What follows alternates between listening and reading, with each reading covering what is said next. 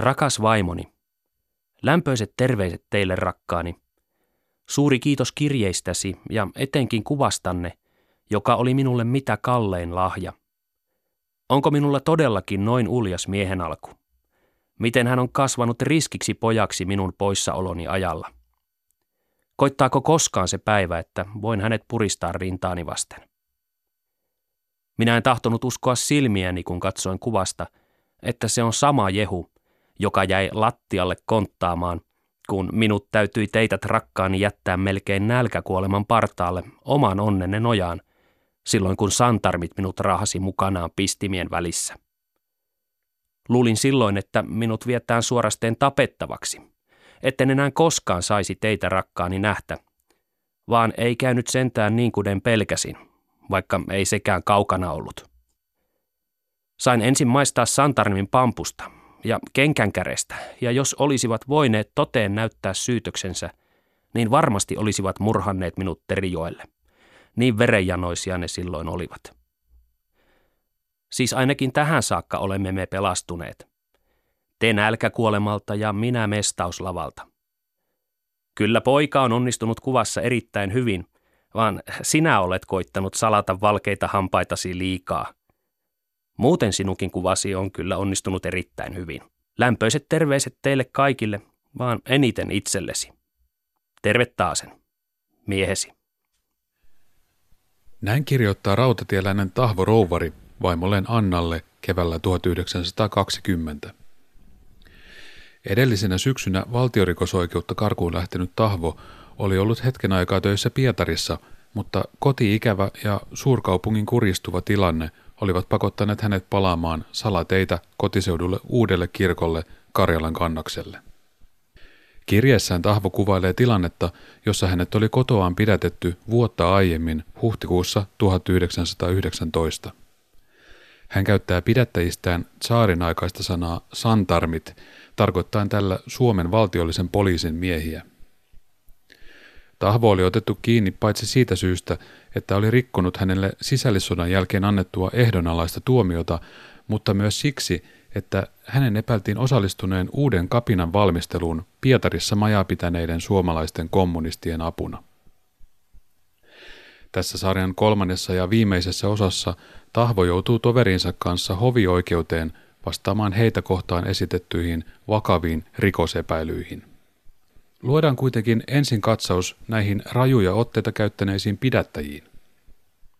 Suomen sotilas- ja siviilitiedusteluasiat keskitettiin syksyllä 1918 yleisesikunnan kolmannelle osastolle, jonka passiosasto siirrettiin elokuussa 19 sisäministeriön alaiseksi.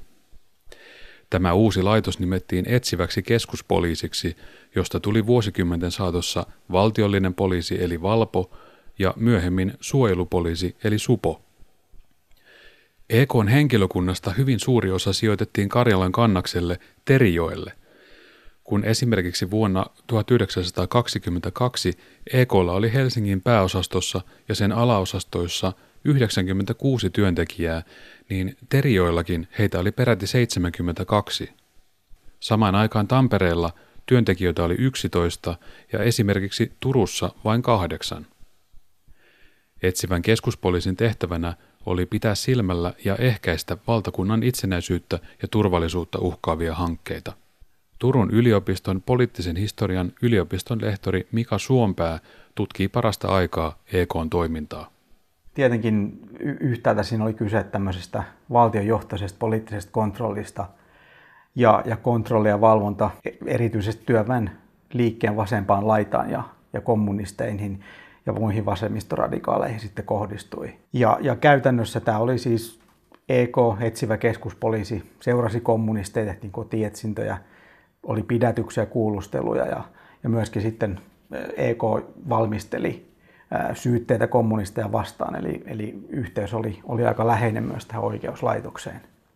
EK sitten myös oli, teki yhteistyötä niin muiden viranomaistahojen kanssa ja kansalaisyhteiskunnan kanssa, eli EK teki tavallisen poliisin ja postilaitoksen ja rajavartiolaitoksen kanssa yhteistyötä. Ja tota, tämä oli tietenkin tavallinen poliisi, esimerkiksi jossain maaseudulla, niin ei välttämättä ollut ollut kauhean perillä tämmöisen poliittisen poliisin toiminnasta ja siinä mielessä hankaluuksia saattoi tässä yhteistyössä joskus olla. Ja suhde myös niin kuin tuohon sotilastiedustelun puoleen oli EKlla hyvin kaunainen, eli siinä oltiin samoilla vesillä liikuttiin. Ja, ja, ja kiinnostavaa tietenkin ja, ja keskeistä myös oli EKn suhde näihin niin kuin, ää, työnantajajärjestöihin ja suojeluskuntiin. Ja suojeluskunnat erityisesti olivat tärkeitä yhteistyökumppaneita, koska heillä oli kokemusta kansalaissodan tai sisäissodan ajalta ää, tie, poliittisen tiedustelun keräämisestä ja, ja näin. Eli se oli merkittävä tässä tiedusteluyhteistyössä tämmöinen ää, yhteistyökumppani. No, mielenkiintoisia nämä yhteistyö eri viranomaisten kesken, varsinkin Karjalan kannaksella, että siellä on touhunut armeija, siellä on ollut suojeluskunnat, siellä on ollut paikallinen poliisi, tullivartijat, etsivä keskuspoliisi, että tämä ei ollut ihan suorasukasta tämä yhteistyö? Ei, ei ollut. Ja toi, tosiaan tämä, tämä alkuvaihe, 18-20 vuodet erityisesti, niin ne oli tosi tällaista niin kuin paljon päällekkäisiä organisaatioita, toimijoita ja, ja, ja muuta, että se oli, oli hyvin, hyvin, hyvin monimutkaista aikaa, jos näin voi sanoa. Vaikka Valkoisen Suomen aktivisteilla ja etsivällä keskuspoliisilla oli hyvin samansuuntaisia tavoitteita, niiden keskinäinen suhde ei alkuun ollut kovinkaan luottavainen. Aktivistit alkoivat 20-luvun alussa ammattimaistaa EKta, kun ensin johtoon tuli Ossian Holmström ja myöhemmin vuonna 1923 toinen jääkäritaustan omannut Esko Riekki alkoi vetää etsivää keskuspoliisia. Vielä maailmansodan jälkeisinä vuosina aktivistit pitivät valtiollista poliisia asiansa osaamattomana. Si- siinä oli kumminkin esimerkiksi niin sisällissodan ja, ja muun kautta niin oli ollut, tullut ja noussut tarve tämmöisen poliittisen, poliittisen niin kuin tiedustelun tekemiseen vastapuolilta. Ja tota noin, niin, sitten esimerkiksi aktivi, aktivisteilla oli, oli tämmöinen oma tiedusteluorganisaationsa, eli aktivistithan varsin negatiivisesti reagoivat tämän EK perustamiseen. Ja he olivat sitä mieltä, että se, se oli niin kuin, ää, epäammattitaistoisten henkilöiden käsissä ja että johtajalla ei ollut mitään kokemusta poliittisen poliisin toiminnasta ja muuta tämmöistä. Ja, ja he niin kuin perustivat sitten tämmöisen jo, jo keväällä 1919 tämmöisen oman niin kuin tiedusteluorganisaationsa. Ja, ja, ja he niin kuin, tämä aktivistiorganisaatiohan teki aika paljon sitten saman tyylistyötä, mitä EKkin sitten, eli, eli punaisten toimintaa seurattiin ja yleisesti maan poliittisen tilanteen kehittymistä ja kommunistien yhteyksiä eri suuntaan ulkomaille – ja kaiken näköisen polsevistisen propagandan ja muun, muun olemassaolo ja levittämistä, niin sitä seurattiin hyvin tarkasti. Toinen valtiollisen poliisin historiaa parhaillaan penkova tutkija Aleksi Mainio Helsingin yliopistosta kertoo sotilaallisen tiedustelun lähteneen Suomessa varsin nopeasti käyntiin, vaikka siviilitiedustelun puolella itsenäisyyden alkuvuodet sisälsivätkin vielä jonkun verran kangertelua.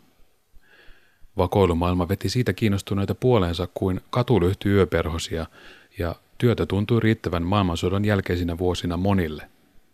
No se tiedustelu, se oli, se oli aika, aika laajamittaista, tai oikeastaan hyvin laajamittaista, ja, ja se oli semmoinen maailma, missä melkein kaikki oli hetken aikaa mahdollista – nämä vuodet 18-20 on suomalaisen niin tiedustelun historiassa, voisi sanoa, että erityisen rikasta ja, ja niin kuin jälkeenpäin ajateltuna täysin niin uskomatonta aikaa. Suomen diplomatian puolella usein puhutaan siitä, että kun Suomi itsenäistyi, niin, niin Suomen diplomatia hapuili ja haki suuntaa, mutta täällä tiedustelumaailmassa voisi sanoa oikeastaan niin päin, että suomalaiset oli saanut saksalaisilta, suomalaiset jääkäri aktivistit oli saanut saksalaisilta opit, he oli saanut opit toisaalta myös venäläisiltä. Heillä oli ollut ikään kuin maailman parhaat kouluttajat.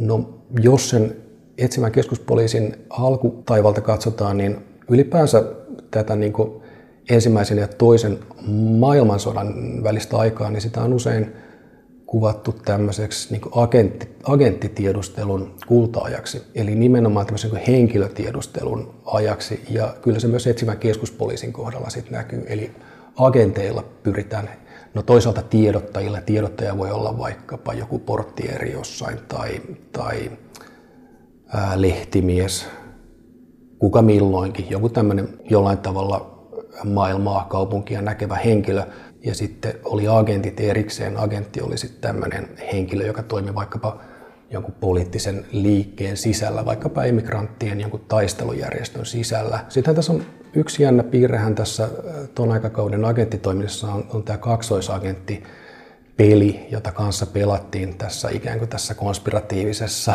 lumemaailmassa tai, tai toisessa todellisuudessa, jossa nämä tiedustelupalvelut ja erilaiset aktivistijärjestöt ja taisteluosastot toimi. Samaan aikaan kun joku henkilö saattoi olla etsivän keskuspoliisin agentti, sama henkilö saattoi olla Neuvostoliiton tiedustelun palveluksessa – ja hän saattoi olla vaikkapa jonkun valkoisen emigranttijärjestön palveluksessa. Hän oli jo kolmoisagentti sit siinä tapauksessa. Ja tämä oli semmoinen, semmoinen niin jälleen semmoinen, semmoinen sekasotku, jossa tämä agentti sitten yritti hetken aikaa tai, tai yritti jotenkin niin palvella näitä eri, eri, eri isäntiä ja, ja pitää sen pelin kasassa. No eihän se pitkän aikaa kenelläkään oikeasti sitten onnistu, mutta, mutta, mutta oli semmoinen, että välillä etsivä keskuspoliisi tiesi, että joku heidän tiedottajistaan tai agenteistaan, että, että se on myös venäläisten neuvosto-Venäjän palveluksessa, mutta, mutta siitä ei välttämättä välitetty. Jos se tiedettiin, niin tavallaan ajateltiin, että, että tätä peliä osataan pelaa ja me ollaan parempia kuin mitä ne on siellä Pietarissa tai Moskovassa. Kun muistetaan, että nopeasti pystytetyn siviilitiedustelun palvelukseen tarvittiin kymmeniä ja lopulta satoja etsiviä, ei kyseiseen ammattikuntaan jo koulintuneita ihmisiä voinut löytyä tuosta vain. Alkuun valtiollisen poliisin seula oli hyvinkin löyhä ja etsivän keskuspoliisin palvelukseen saattoi päätyä moniin julmuksiin sisällissodan aikana syyllistyneitä miehiä. Sosialistilehdet tekivät paljastuksia jopa entisten punavankien takinkäännöstä ja tarttumisesta valkoisen Suomen poliittisen poliisin virkaan. Jos mietitään sitä, että, että mikä oli etsivän keskuspoliisin työntekijöiden tausta, niin tuossa vaiheessa kyllä aika järjestään he oli jollain tavalla ollut mukana, mukana siis tässä joko, joko jääkäriliikkeessä tai sitten, tai, tai sitten toinen vaihtoehto oli oli, että he olivat olleet jollain tavalla mukana tässä niin kuin maanalaisessa toiminnassa ää, heti, heti vuoden 18 sisällissodan jälkeen. He olivat ehkä toiminut Pietarissa agentteina. No tietenkin kun yhtäkkiä pystytetään tämmöinen, tämmöinen tota, etsivän keskuspoliisin tapainen ää, salainen poliisi, niin kyllähän sinne päätyi monenlaisia, monenlaisia tota, ää, sanotaan vaikka touhuhousuja ja onnenonkioita ja, ja se ikään kuin se karsinta ei alkuvaiheessa ollut, ollut kauhean kovaa, mikä sitten näkyy esimerkiksi siinä, että et, et jos luetaan vaikka näiden etsivän keskuspoliisin raportteja ja papereita, niin onhan se, sehän on täynnä tällaista ryssän vihaa ja ulkoministerille, ulkoministerille tai presidentille lähtevä paperi, raportti saattaa olla täynnä puna- ja valkoryssä sanoja ja, ja monia muita tämmöisiä ikään kuin nyky, nykynäkökulmasta tällaisia niin poliittisesti epäkorrekteja ilmauksia ja, ja, ja siis tavallaan, että se kieli on hyvin väkevää ja, ja semmoista. Siinä on ikään kuin tällaiset rotuopit mukana ja, ja, ja kaikenlainen, kaikenlainen nyky, nykyään se menisi vihapuheena, mutta, mutta silloin se saattoi olla ihan tämmöinen niin puoliasiallinen tiedusteluraportti, jossa vaan puhuttiin ja käytettiin aika aika roisia, roisia kieltä. Pääasiassa kyllä näistä työntekijöistä, niin kyllä heidän taustat yritettiin tarkistaa ennen kuin heidät otettiin etsivän keskuspoliisin palvelukseen ja erilaisia luotettavuustodistuksia kyllä pyydettiin, mutta, mutta totta kai kun tämmöinen virasto näin nopeasti pystytetään, niin, niin kaikista sitä ei saatu tai osa osas väärentää oman taustansa jollain tavalla häivyttää sen, sen, sen jossain määrin rikollisen taustansa. Itselleni tulee mieleen esimerkiksi tämmöinen Sulo Nykänen niminen Jaalan pyöveli, joka on tämän, niin vuoden 18 valkoisen terrorin ehkä pahamaineisempia hahmoja.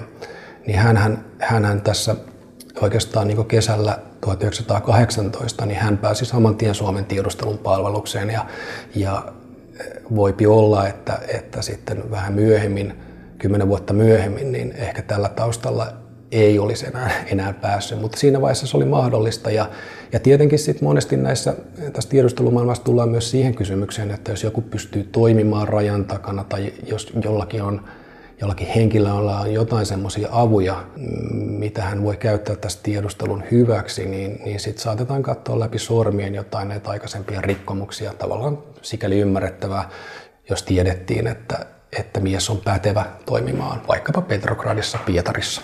Joo, tosiaan toi EKn henkilökunta, niin siinä oli aika paljon erilaista, erilaista henkilökuntaa, että oli etsiviä, sitten oli urkkijoita, oli kuulustelijoita, oli vartioita ja sitten näiden lisäksi oli vielä semmoista niin epävirallisempia yhteyksiä ja yhteistyökumppaneita. Ja kaikkien näiden heidän tehtävänä oli sitten harjoittaa seurantaa ja tarkkailua ja, ja kuulustelijat sitten ja etsivät kuulustelivat.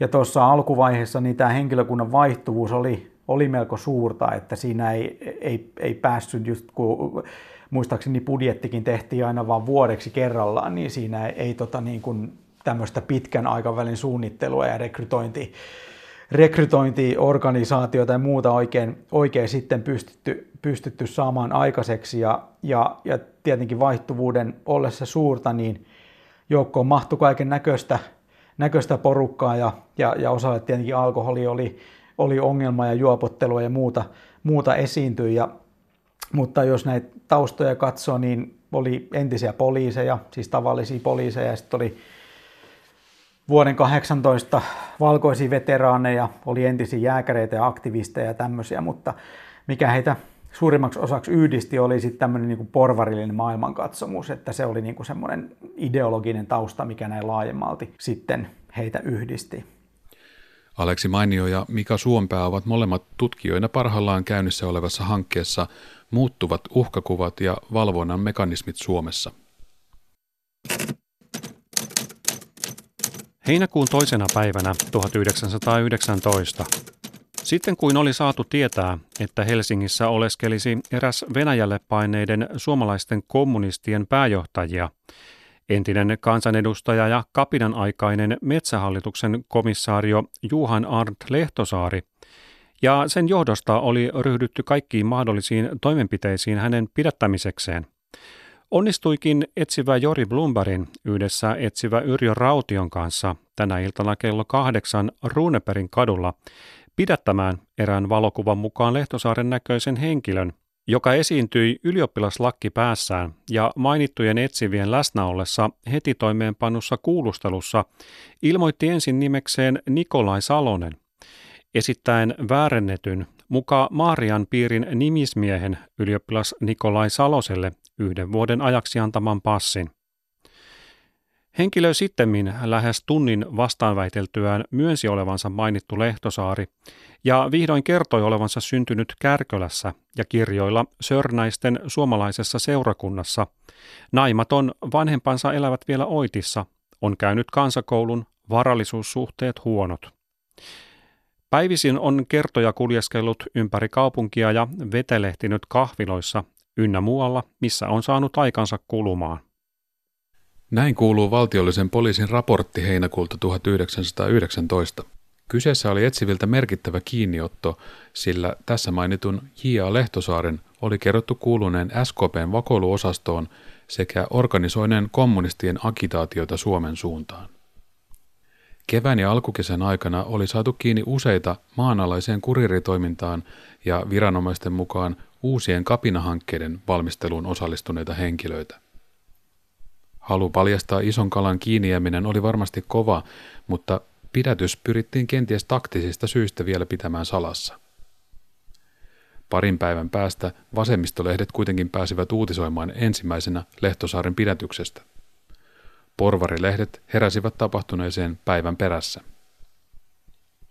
Viikko pidätyksen jälkeen EKn papereista löytyy tapaus, jossa jää hieman epäselväksi, yrittikö Lehtosaari lahjoa etsivät, olivatko nämä valmiita ottamaan lahjusrahat vastaan vai ainoastaan pelanneet peliä pidättämänsä kommunistin suunnitelmien paljastamiseksi. Etsivät Jori Blumberg ja Sigurd Hamberg ilmoittivat allekirjoittaneen apulaisen Albert Johannes Rannikon ja etsivät Tuomas Saarisen läsnä ollessa, että kun he olivat alustavasti kuulustelleet Lehtosaarta saadakseen tältä tietää eräitä seikkoja, jotka olisivat omiansa Lehtosaaren toimintaa valaisemaan, oli Lehtosaari kuluvan kuun neljäntenä päivänä tarjoutunut lahjomaan heidät jos he auttaisivat hänet pakenemaan.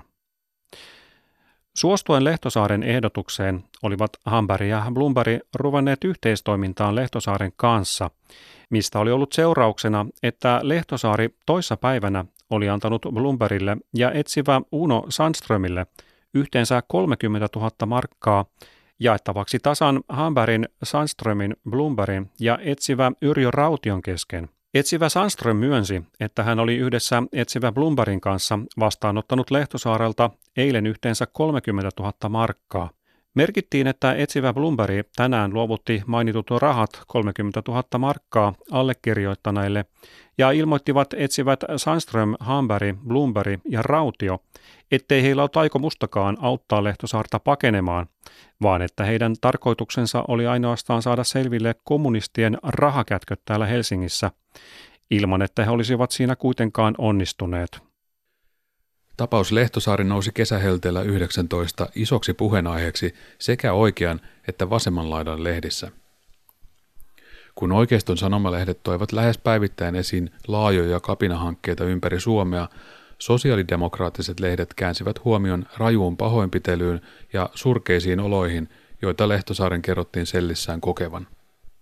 Aleksi Mainio Helsingin yliopistosta ja Mika Suompää Turun yliopistosta ovat kummakin törmänneet väkivaltaisiin kuulustelumenetelmiin, mutta etsivän keskuspoliisin sinänsä erittäin hyvin ja tarkasti arkistokansioiden väliin raportoiduista kuulustelupöytäkirjoista väkivallan käyttöä on turha yrittääkään etsiä. Et tietenkin, jos puhutaan vuosista 18-20, Suomessa oli käyty juuri sisällissota, oli näitä heimosotia. Ylipäänsä oli hyvin väkivaltaista aikaa. No siitä taustaa vasten ei tietenkään ollut ihme, että myös etsivä keskuspoliisi oli otteessaan aika rajoja ja, ja erilaista väkivaltaa esimerkiksi kuulustel, kuulustelujen yhteydessä pidätettyjä kohtaan käytettiin jonkun verran. Esko Riekki etsivän keskuspoliisin päällikkönä yritti, yritti kuitenkin, kuitenkin aina ikään kuin kitkeä sitä ilmiötä pois. Hän ei siinä missään vaiheessa onnistunut, vaan kuulustelujen yhteydessä käytettiin väkivaltaa – oli tämmöinen tällainen ikään kuin kiertoilmaus olemassa, että viedään valokuvattavaksi. Ja se tarkoitti sitä, että, että käytetään vähän kovempia, kovempia keinoja ja, ja jos ei nyt päätä lyödä patteriin, niin, niin, niin jotain vähän vastaavaa tehdään ja ikään kuin pehmitetään sitä kautta kuulusteltavaa. Ylipäänsä kaikenlainen niin uhkailu ja kiristäminen ja kaikki tämmöinen oli, oli, oli tämän aikakauden tiedustelumaailmassa ihan niin kuin normia Siinä ei, sitä, ei, sitä ei katsottu mitenkään, mitenkään pahalla. No tämä on, tämä on sellainen teema, mikä on hyvin, kiinnostava ja, ja toisaalta hankalasti lähestyttävä, koska siinä niin kuin tämmöisen varsinaisen niin kuin pitävän tutkitun tiedon löytäminen, niin sitä ei ole paljon, että on niin kuin tietenkin yksittäisiä tapauksia ja, ja, ja tiedettiin, että pahoinpitelyjä jonkun verran tapahtui ja, ja, ja, ja sitä ei ei tosiaan tarkkaan tiedetä, että kuinka laajaa toimintaa se oli ja minkälaisia nämä pahoinpitelytapaukset olivat. Mutta tota noin, niin erityisesti niin kuulustelujen aikana sitä sitten, sitten saatto, saattoi tapahtua. Ja, ja tämä oli, tää oli semmoinen, semmoinen konteksti, missä sitä eniten, eniten sitten, sitten syntyi, jos, jos sitä oli syntyäkseen. Ja, ja tota, kommunistit tietenkin, ketkä oli sen EK seurannan ja tiedustelun pääkohteita, niin he tietenkin pitivät sitten EKta hyvinkin epädemokraattisena ja väkivaltaisena organisaationa ja, ja kommunistien piireissä puhuttiinkin siitä, että EK on niin kuin valtio, valtion sisällä ja voi toimia siellä niin kuin miten haluaa ja, ja myöhemmin 20-luvulla sitten vaadittiin EK, EK lakkauttamistakin. Mutta tosiaan tämä, tämä, tämä pahoinpitelyjen niin kuin laajuus ja, ja, ja minkälaista se oli, niin se sitä on hankala selvittää, mutta se tiedetään, että jonkun verran sitä, sitä tapahtui. Ennen kuin etsivä keskuspoliisi vakinaistettiin vasta vuonna 1927, sen toiminnan jatko turvattiin yleensä kerrallaan vain yhden vuoden määräajaksi. Tämän vuoksi organisaation oli jatkuvasti todistettava edellytykset olemassaololleen ja paras osoitus siitä olivat estetyt salahankkeet. EK pyrki käyttämään lehdistöä hyväksi varsinkin 20-luvun lopun kommunistivaarasta tiedottaessaan, mutta osattiin sitä mediapeliä pelata jo vuonna 1919.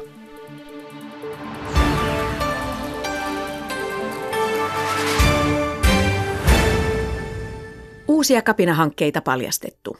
Jälleen 38 henkilöä syytteeseen valtiorikollisista toimista. Kaikkiaan on pidätetty yli 100 henkilöä. Kuulustelussa on 38 suhteen tunnustuksilla ja muita teitä saatu aikaan selvyyttä niin, että heidät voidaan passittaa Viipurin lääninvankilaan syytteeseen asetettaviksi Viipurin hovioikeudessa. Useinpain pidätettyjen tehtävänä on ollut kommunistisen kirjallisuuden kuljettaminen Pietarista Suomessa oleville asiamiehille, ja he ovat osaksi itsekin jaelleet sitä. Todisteena siitä, miten huolettomasti nämä henkilöt käyttelevät rahoja, mainittakoon, että kaksi poikaa, Herman Liukkonen ja Alexander Kaplin, kielletyn kirjallisuuden kuljettamisesta rajan yli olivat saaneet 20 000 ruplaa ja 2000 markkaa. Suurella osalla pidätettyjä on ollut muitakin tehtäviä, nimittäin aseiden ja pommien tuonti. Muun muassa piti erään Antti Kuivasen kivennavalla värvätä samoin ajattelevia tähän tarkoitukseen. Kuivanen on tehnyt jokseenkin avomielisen tunnustuksen. Muun muassa ilmoitti hän, että eräs henkilö, jonka kanssa hän on ollut tekemisissä ja jonka on onnistunut paeta, on suomalaisten punaisten johdossa Pietarissa saanut puoli miljoonaa ruplaa värvätäkseen henkilöitä räjäyttämään ilmaan rautatiesiltoja sekä Pönttövuoren tunnelin Jyväskylän Pieksämäen radalla. Pidätetyt, erittäinkin karjalaiset, eivät tahdo tunnustaa, kun taas turkulaiset ovat puheliaampia. Useat heistä tunnustavat tosin matkustaneensa paljon, mutta sanovat tämän tapahtuneen elintarpeiden ostamiseksi, joilla he ovat keinotelleet. Heidän tietonsa ovat kuitenkin hyvin häilyviä. Lukuisilla henkilöillä Kivennavalla ja muissa rajapitäjissä ei näytä olevan muuta tointa kuin matkustaa bolsevikki-asiamiehinä suuren palkkion houkuttelemana. Tämä oli ote Maaseutulehdestä heinäkuun lopulta 19. Kyseessä oli siis yli sataa pidätettyä koskenut kokonaisuus, johon yhdistettiin mukaan niin punaisten kurireja, salakuljettajia, entisiä punavankeja sekä näiden omaisia ja maanpaosta Suomen palanneita johtajia, joihin esimerkiksi SKPn mies J.A. Lehtosaari luettiin. Syytteeseen asetettujen luettelot kertovat hyvin, millaista väkeä maanalaiseen organisaatioon uskottiin liittyneen. Joukossa oli lukuisia naisia, ammatiltaan tarjoilijoita, silittäjä, kauppa-apulainen, ylioppilas sekä työmiesten ja puuseppien vaimoja tai leskiä. Yhdeksi jutun päätekijöistä katsottiin rautatiemonttööri Lauri Mikkonen, jonka syyttäjä katsoi kuuluneen salaiseen Myyrä-nimiseen taistelujärjestöön. Tämän järjestön olemassaolosta muualla kuin joidenkin punaisten ajatuksissa ei ole varmaa todistetta. Mikkosen pääasiallinen tehtävä Suomessa oli jakaa avustuksia kaatuneiden ja Venäjälle paineiden punaisten omaisille. Hän oli myös todennut, ettei sotilastoiminnan ohjeita voinut noudattaa Suomessa. Pidätetyiltä oli saatu takavarikoitua paitsi propagandakirjallisuutta, myös yksityiskohtaisia karttoja sekä muun muassa suojeluskuntalaisten valokuvia. Syytteiden mukaan kommunistit olivat valmistelleet suunnitelmaa, jossa olisi isketty asevarastoille, riisuttu suojeluskunnat aseista, räjäytetty rautatiesiltoja ja tunneleita sekä surmattu valtionhoitaja Carl Gustav Mannerheim pommiiskulla tämän kotiin. Pidätettyjen joukossa oli monia Suomen armeijan sotilaita.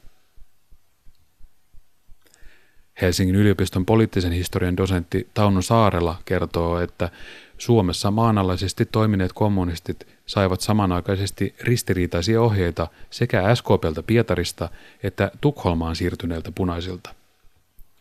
Viestit Suomen työväestölle yllyttivät toimintaan ja sotilasjärjestöä kyllä luotiin, mutta Saarella on skeptinen sen suhteen, olisivatko myyrät todella lähteneet toteuttamaan lehtissä kuvattuja suunnitelmiaan?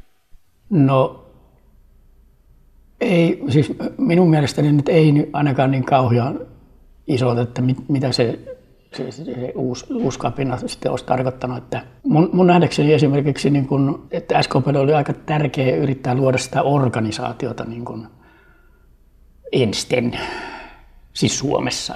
Ja että se siitä nyt niin kun välittömästi johonkin kapinaan lähteminen on, on ehkä hieman matkaa. Mutta että puheet tietysti niin kuin, ja siis se viesti, minkä, minkä niin kuin SKP lähettää Suomeen, että siinähän tietysti niin kuin puhutaan jostain, että nouskaa tai tehkää sitä ja sitä. Mutta että tuota, Ruotsin puolellahan oli niin kuin silloin, siis Ruotsin puolella olevien kommunistien tai semmoiseksi tulevien parissa oli niin kuin jo alkuvuodesta 19 niin kuin tämmöisiä ajatuksia, että Suomeen pitää perustaa tämmöinen vallankumouksen, tai siis oikeastaan kaksi or, erilaista organisaatiota. Toinen pitäisi luoda niin kuin sen armeijan sisälle ja toinen niin kuin sen ulkopuolelle, että et, et, tuota, siis aseellisia organisaatioita. Ja, ja tämä nyt osittain ehkä saattoi liittyä siihen, että oli niin kuin pieni joukko tämmöisiä punaisia jääkäreitä, jotka eivät olleet niin kuin halunneet osallistua niin kuin valkoisten puolella tähän sisällissotaan ja että ajateltiin, että, että ehkä tämmöiset punaiset jääkärit pystyisivät niin organisoimaan tämän, tämän tämmöisen niin kuin armeijan tai jonkun muun. Mutta tuota, osa näistä jäi minusta niin kuin aika pian kiinni ja ehkä he jo ennen sitäkin oli huomannut, että ei tämä nyt ehkä kovin helppoa ole. Sen jälkeen se puhuminen niin kuin tavallaan sen armeija, siis jonkun tämmöisen aseellisen organisaation luomisesta niin kuin Suomeen, niin se jää vähemmälle. Että, että sitten ehkä jossain vaiheessa niin kuin hieman myöhemmin 20-lukua SKP niin kuin luo tämmöisen sotilasjärjestön Suomeen ja yrittää niin kuin saada jonkunlaista jalansijaa niin kuin Suomen armeijan sisällä, mutta että sekin on niin kuin aika pientä. Ja sitten kun asevelvollisuusarmeijassa aina, että kun justissa on saanut luotua sen, niin jonkunlaiset yhteydet johonkin joukko-osastoon, niin sitten se vaihtuukin se porukka ja sitten pitää taas ruveta, ruveta luomaan niin kuin uudestaan, että se on aika hankalaa tietysti ollut. Siinä oli ainakin viranomaisilla oli sellainen käsitys Suomessa, että oli tarkoitus suojeluskuntalaiset riisua aseista ja vallata asevarastot ja iskeä Mannerheimin kotiin ja tällaisia suunnitelmia, niin mikä on käsitys, että kuinka iskukykyinen tämä, nämä Suomen ryhmittymät olisi olleet siihen? Ei, ei siis minun, minun on aika hankala nähdä, että, että silloin keväällä 19 tai talvella 19 niin yritettiin ehkä jossain Pohjois-Suomessa luoda tätä sotilaallista organisaatiota, niin se, se ehkä se saattoi saada muutamia kymmeniä ihmisiä niin mukaansa. Onhan sitä tietysti niin kuin muutamalla kymmenellä ihmisellä tehty ennenkin jotakin kumouksia, mutta että kyllähän, kyllähän se valkoisen puolen niin kuin, ja valkoisen Suomen niin kuin, pelko siitä, että jotakin tapahtuu vielä, niin, niin oli, oli niin, niin suuri, että kyllähän se oli niin kuin koko ajan varustautunut sitä että vastaan. Että, että kyllä mun on aika hankalaa niin nähdä sitä, että, että tähän tämmöiseen yritykseen olisi voinut saada mukaan niin isoja kansanjoukkoja, mitä se olisi niin edellyttänyt. Että kun Suomessa oli kuitenkin käyty jo se sisällissota ja mä luulen, että kyllä hävinneelläkin puolella oli, oli niin huomattu se, että ei ehkä mielellään niin toista tämmöistä yritystä. Oikeudenkäyntien keskiöön nostettua J.A. Lehtosaarta pidettiin uusien kapinahankkeiden kannalta tärkeänä tekijänä, mutta entinen SDPn kansanedustaja väitti itse palanneensa Suomeen Pietarin tilanteen käytyä liian ahtaaksi siviilimiehelle, jollaiseksi hän itseään kuvaili. Lehtosaari ei ollut toiminut sisällissodankaan aikana sotilastehtävissä, vaan hoiti kansanvaltuuskunnan metsähallituksen virkaa. Pietarissa hän kertoi järjestäneensä avustustoimintaa. J.A. Lehtosaaren tulo Suomeen nähtiin sellaisena taustana tälle, että hän tulee organisoimaan sitä, sitä kuviota. Onko selvinnyt, että mikä Lehtosaaren Suomen tulon tarkoitus oli? No, siis, ei ole, siis ei ole ihan tarkkaan niin kuin selvinnyt, mutta että, siis niissä joissain kuulustelupöytäkirjassa tai jossain viesteissä on, on niin kuin semmoista, että Lehtosaari oli, oli ennen Suomeen lähtöä niin ollut tekemisissä jotenkin tämän, siis näiden punaisten omaisten ja, ja lasten niin kuin avustamisen kanssa. Ja että sitten ehkä niissäkin viesteissä, mitä, mitä hän sitten lähettää niin kuin Suomesta niin kuin Pietariin, että niissäkin ehkä toistuu tämä sama asia, että hän on ainakin niin kuin semmoista asiaa hoitamassa, että syntyy jonkunlainen organisaatio, joka avustaa näitä. Että hän, hänellä hän, hän ei ollut mikään niin kuin sotilas tai tämmöinen, että hänellä ei ollut niin kuin silloin sisällissodan aikana mitään tämmöisiä rintama- tai sotakokemuksia tai armeijan organisoimiseen liittyviä kokemuksia, vaan että, että hän oli ollut joku tämmöinen pun, punaisen, siis kansanvaltuuskunnan hallinnon niin kuin metsäpuolen henkilö. Ja, ja tuota, tuntuisi niin kuin hieman kummalliselta, että semmoinen mies lähetettäisiin niin kuin valmistelemaan jotakin uutta kapinaa.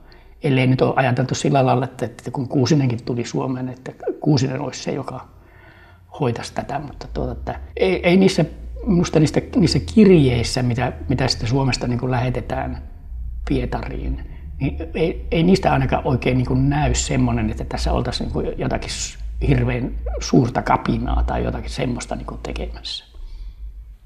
Kuten Tauno Saarella tuossa kertoi, Lehtosaari ei suinkaan tullut Suomeen yksin. Keväällä pitkän aikaa Savossa piilotelleen Lehtosaaren lisäksi myös Ottoville Kuusinen oli jälleen astunut kotimaansa kamaralle. Hänen kiinni saamisensa olisi ollut valtiolliselle poliisille todellinen jättipotti, mutta Kuusinen onnistui viettämään Suomessa hämmästyttävän pitkän ajan jäämättä nalkkiin. Salanimillä ja valeasuilla jopa naiseksi pukeutuneena etsiviä hämännyt Kuusinen siirtyi lopulta Ruotsiin vasta vuonna 20. Välissä Kuusisen kuitenkin väitettiin saaneen surmansa Pohjanlahden jäällä hänet tavoittaneen etsivän keskuspoliisin miehen luodista. SDP teki asiasta eduskunnassa välikysymyksen.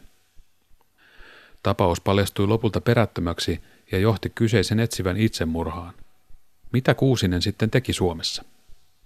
Kuusinen tuli luomaan sitä SKPn organisaatiota. Huomasi, että ei tämmöisten salaisten niin kuin solujen perustaminen ole, ole mahdollista, niin, niin tuota, siirsi sen pääpainon sitten siihen, että kun julkinen organisaatio oli jo elpymässä ja elpynytkin osittain, niin siis työväenliikenne, että, että saisi jonkunlaista jalansijaa niissä ja, ja sitä kautta sitten niin kuin työväenliikettä esittämään jonkunlaisia kantoja. Tokkopa hän halusi, että se julistautuisi pelkästään niin kuin aseellisen toiminnan niin kuin kannattajaksi siinä vaiheessa enää, vaan että hän oli huomannut myös sen, että, että sillä SKPn perustavan kokouksen niin kuin lausumalla ei ole ehkä niin kuin käytännön poliittista merkitystä Suomessa sillä lailla, vaan että, että pitää niin kuin hyödyntää niitä kaikkia mahdollisia toimintamuotoja, mitä on. No siis sen jälkeen, kun tämä, tämä näiden STPn piirissä syntyneiden tai nousseiden kriitikkojen porukka, porukka tuota, ei onnistunut valtaamaan sitä, sitä tuota SDPn puoluekokousenemmistöä, vaan huomasivat, että se on ehkä yhden kolmanneksen maan siitä porukasta. Niin tuota, sitten siinä syntyy, syntyy ajatus, että ei perustaa niin oman puolueen tai oman organisaation. Ja, ja tuota, sitä nyt ehkä myös, myös niin kuin vauhditti se, että, että SDPstä erotettiin niin kuin joitakin näitä, näitä kriitikko, kriitikkojen keskeisiä ihmisiä. Mutta tuota, että sitten Kuusinenkin ilmeisesti antoi jollain lailla tukensa tälle, tälle hankkeelle ja, ja sitten, sitten on sanottu, että Kuusinen kirjoitti sitten sosialistiselle työväenpuolelle, joka perustettiin sitten sen ohjelman. Ja, ja, ja tuota, että siinähän hän on sitten niin jo reivannut niin näkemyksiä sieltä, sieltä SKPn perustavan kokouksen sanomasta, että, että, tuota, että, että sitten nyt niin voi, voidaan toimia niin kuin kaikilla, kaikilla mahdollisilla tavoilla. J.A. Lehtosaari tuomittiin lopulta 12 vuoden vankeusrangaistukseen. Siitä hän ehti istua Suomessa seitsemisen vuotta, kunnes lähti vankienvaihdossa Neuvostoliittoon vuonna 1926. Lehtosaari kohtasi monien suomalaisten kommunistijohtajien tavoin kohtalonsa vankileirillä Stalinin puhdistusten aikaan. Hän menehtyi muutamia kuukausia ennen talvisodan alkua. Kovat olivat tuomiot myös pienemmille tekijöille – Kommunistipropagandan levittämiseen osallistuneet ja punaisessa Pietarissa töitä tehneet saivat niin ikään kokea suomalaisen oikeuslaitoksen ankaran kohtelun nahoissaan. Viipurin hovioikeus tuomitsi tiistaina Alexander Kaplinin uuden kirkon Tyrisevästä valtion ja maanpetoksen valmistelusta seitsemäksi vuodeksi kuritushuoneelle ja yhdeksän vuoden kansalaisluottamuksen menettämiseen. Liike-elämän assistentti Herman Liukkonen, myös Tyrisevästä, yhdeksäksi vuodeksi kuritushuoneelle ja yhdeksitoista vuodeksi kansalaisluottamuksen menetykseen. Tahvo Rouvari uudelta kirkolta kahdeksaksi vuodeksi kuritushuoneelle ja kymmeneksi vuodeksi kansalaisluottamuksen menetykseen. Väinö Kiuru vapautettiin kaikista syytteistä. Tässä joukossa kivennapalaisen Väinö Kiurun oli katsottu syyllistyneen ainoastaan salakuljetukseen – mistä selvisi useimmiten pelkillä sakoilla. Rautatieläinen Tahvo Rouvari kirjoittaa tuomionsa julistamisen jälkeisenä päivänä vaimolleen Annalle seuraavasti. Rakas vaimoni, Lämpöisin tervehdykseni sinulle ja mitä hellimmät kiitokset siitä, kun tulit minua tapaamaan, sillä nyt emme tietä, koska me taasen tapaamme toisemme. Sillä minä olen jo tuomittu, ja tuomitsivat mitä katalimmassa puolueen vihassa. Ei enempää eikä vähempää kuin seitsemän kokonaista vuotta, ja siihen lisää seitsemän kuukautta. Ja asia, josta sen minulle antoivat, oli se, että palvelin sillä rataosuudella, jota pitkin kuljetettiin punaisen Pietarin puolustusjoukkoja, joita tuotiin puolustamaan ja vastaanottamaan niitä laumoja, jotka aikoi hyökätä Pietaria kohti. Ja minä satuin juuri leipäni tienaamaan sen ratan osalla. Siis minut tuomittiin tykkänään toisesta asiasta, eikä siitä, josta sanoivat minun pitättämiseni johtuneen. Sydämeni on tällä kertaa niin täysi, etten elää jaksaisi. Vaan ellei sinua ja poikaani olisi, niin aamuun saakka olisi tämä tuomioni suoritettu. Vaan sinun tähden minä kärsin. Niin paljon eivät osaa tielleni pauloja ja ansoja virittääkään, että minä niihin sortuisin. Sillä näiden kärsimysten takaa piilee mitä ihanimmat päivät ja onnellisimmat hetket. Koita tulla jotenkin toimeen pojan kanssa. Älä sorru tämän raskaan taakkasi alle, joka on tuotu sinun onnettoman osaksesi. Sillä sinä et ole tällä kertaa yksin, jolta on mies rinnalta raastettu, eikä lapsemme ole ainoa, jolta hellä isä on raastettu vankilan kolkkojen muurien sisään, jo siitä syystä, kun uskalsivat anoa leipää ja oikeutta. Vaan nyt sinun on lähdettävä reippaasti eteenpäin. Sinun on näytettävä, mihin kaikkeen sinä voit pystyä. Että et antaudu surun valtaan, vaan ryhdyt lujasti taistelemaan itsesi ja pojan henkestä. Pidä huoli, ettet kuole itse eikä poika nälkään. Terveiseni sinulle ja pojalle ja kotiperheelle, toivoo miehesi tee. Tahvo olisi todennäköisesti saanut jatkaa vapaalla jalalla, jos ei olisi aikoinaan painut valtiorikosoikeutta Pietariin. Nyt hän istui Tammisaaren pakkotyölaitoksella neljä vuotta, kunnes vapautui ja muutti perheineen Kurkioille Laatokan rantamille. Punavankeja oli vapautettu asteittain loppuvuodesta 18 alkaen. Tammikuussa 1920 juuri ennen Tahvo Rouvarin ja toveriensa tuomiota annettiin ensimmäinen punavankien armahduslaki, jonka avulla taas tuhannet pääsivät vapauteen ja kymmenet tuhannet saivat kansalaisluottamuksensa takaisin. Lokakuussa 20 solmittu Tarton rauha Suomen ja neuvosto välillä vahvisti maiden välisen rajan sekä lopetti suoraan aseellisen selkkauksen uhan Karjalan kannaksella. Rauhan neuvotteluita vastustanut SKPkin taipui nopeasti sovun kannalle, vaikka se tiesi kommunistien aseellisen vallankumouksen romuttumista. Et siinä niin he ehkä ryhtyy sitten ajattelemaan, en tiedä, että tapahtuuko siinä semmoinen, että, että, että ne näkevät myös vahvasti sen, niin sen Neuvosto-Venäjän edut ja, ja tuota, ymmärtävät, että sitä neuvosto venäjää voikin, voi puolustaa myös niin kuin tällä tavalla, että, että solmitaan se rauhansopimus. Et, et, saattaisi se olla niin, että se, kun se rauhansopimus solmitaan, niin sitten kun nämä rajakysymykset tulee niin kuin jotenkin selkeämmiksi tai jotenkin, että rajan ja se rajan valvonta tulee jotenkin selkeämmäksi, että sitten se rajan yli liikkuminen ei ehkä ollut ihan yhtä helppoa kuin mitä se oli ollut silloin joskus aikaisemmin. Ja, ja että piti jotenkin organisoida se sitten niin kuin uudelleen tai jotakin semmoisia juttuja, ne ainakin saattoi olla. Vielä myöhemminkin niin osassa näistä suomalaisista kommunisteista eli niin kuin se semmoinen ajatus, että ei Suomessa voi tapahtua vallankumousta muuten kuin se, että sillä lailla, että, että joku puna-armeija niin kuin hyökkääpi Suomeen, tai ainakin jotkut osat puna-armeijaa hyökkää Suomeen, niin ehkä se, se rauhansopimus jollain lailla niin tappoi tämmöisen toiveajattelun niin kuin mahdollisuutta.